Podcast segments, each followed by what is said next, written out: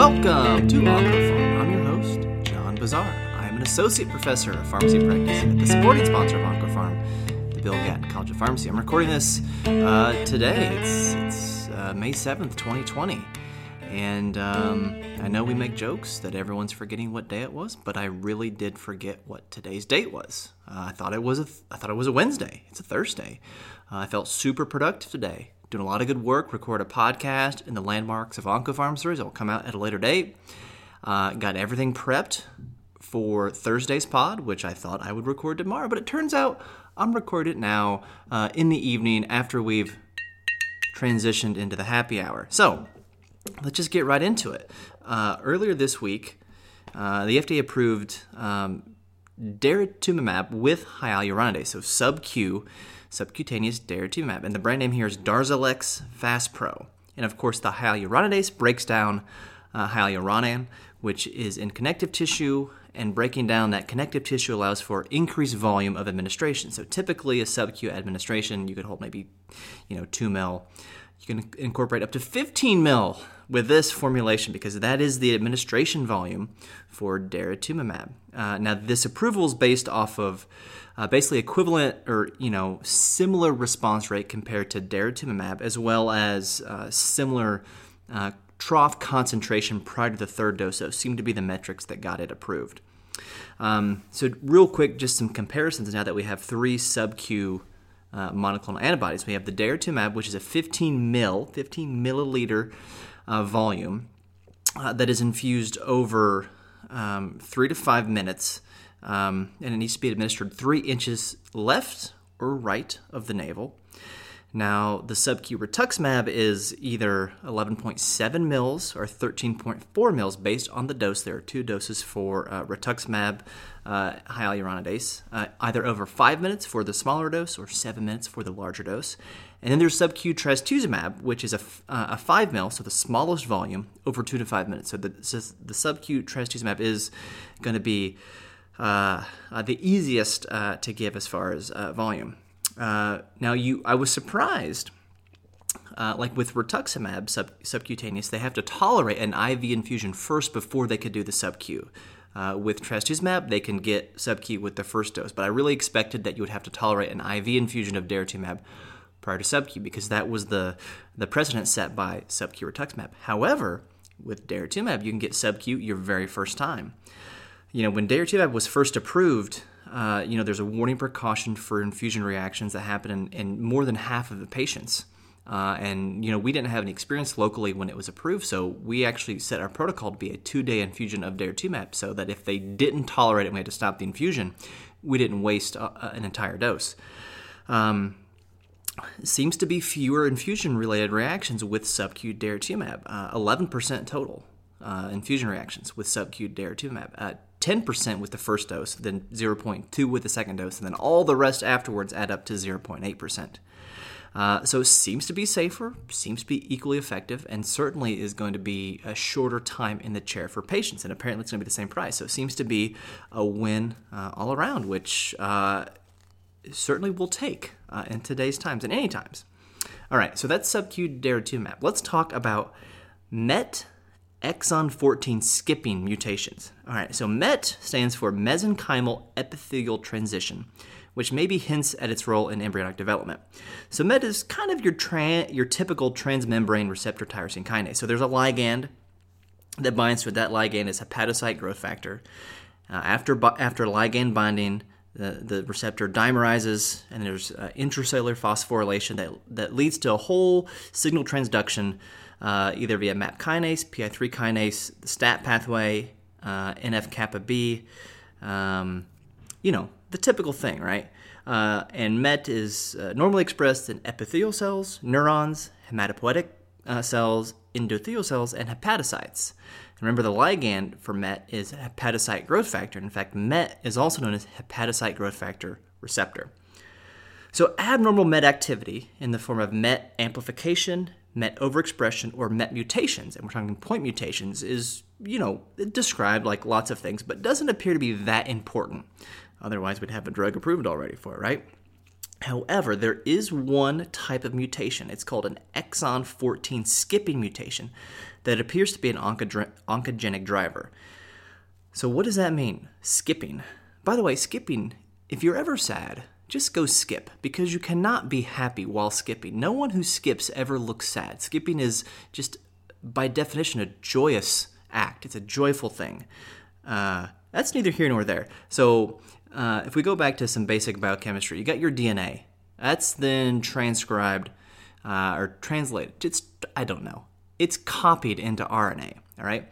Now that RNA copy has has uh, sections that are called exons, which are then expressed in messenger RNA, and then that's copied into your protein uh, or translated into your protein, and then introns, which are cut out.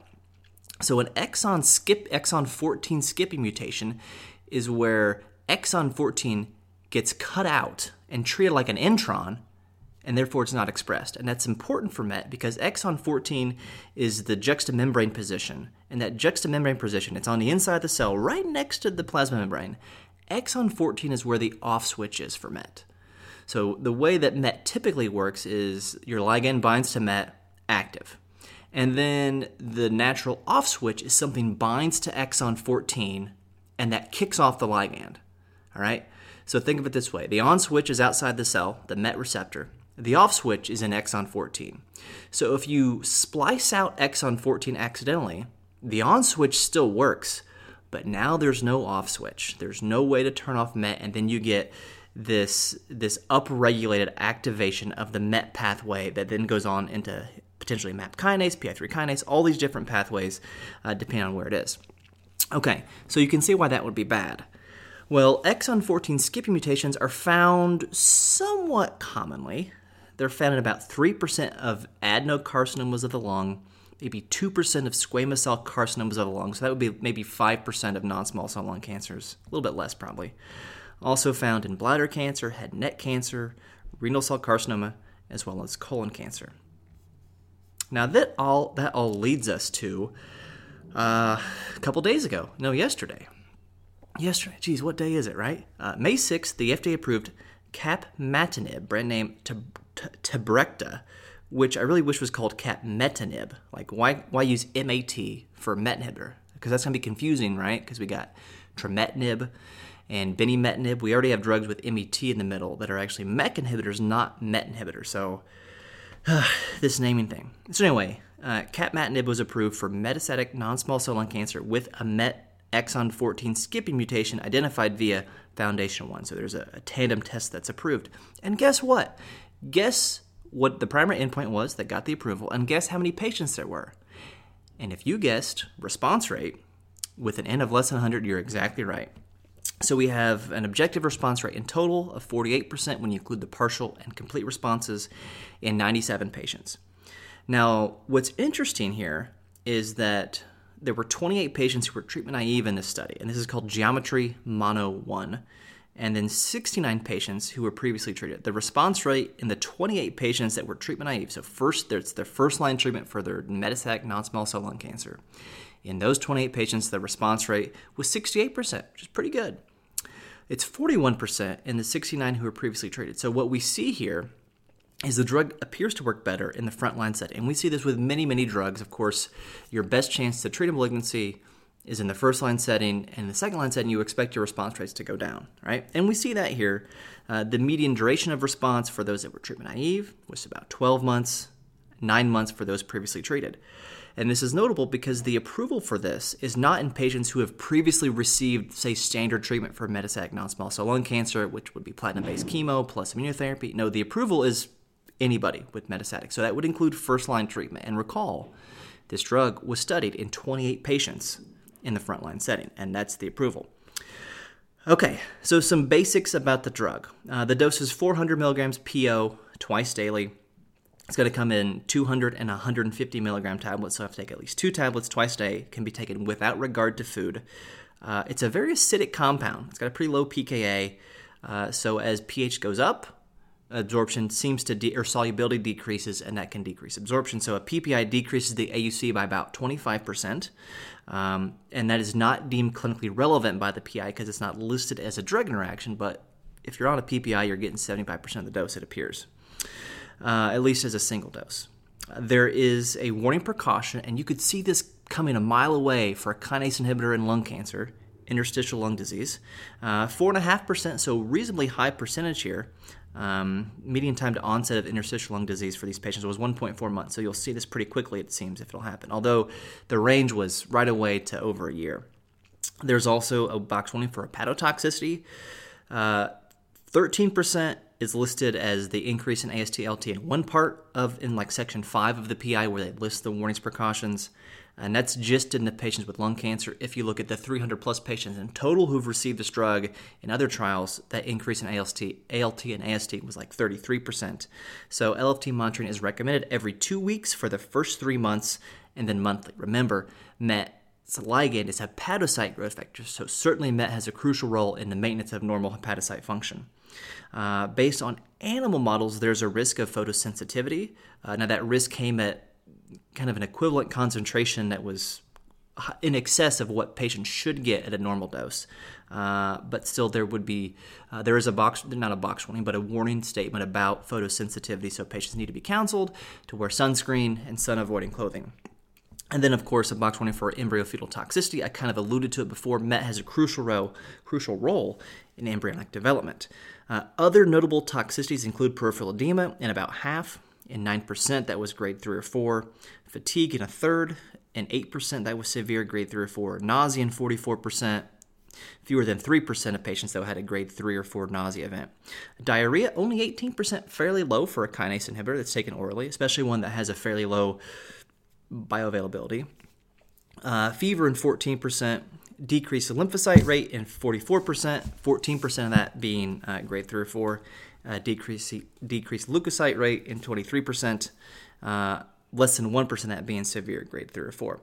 So uh, generally, we, we think of tyrosine kinase inhibitors of having, you know, relatively uh, not severe toxicity. So we don't worry about severe neutropenia, for example, or severe thrombocytopenia, but we seem to see a very wide breadth of toxicities. This looks to be a fairly narrow spectrum of activity. Of course, it's only been studied in fewer than 500 humans. So we don't know that one in a thousand toxicity has not been found yet. And over and over again, as these drugs get into practice and used more and more in patients, we do see more toxicities in greater numbers. So that remains to be seen. Now, from a drug drug interaction potential, it's a 3 4 substrate. So we know that there are going to be interactions with potent 3 4 inhibitors and strong 3 4 inducers.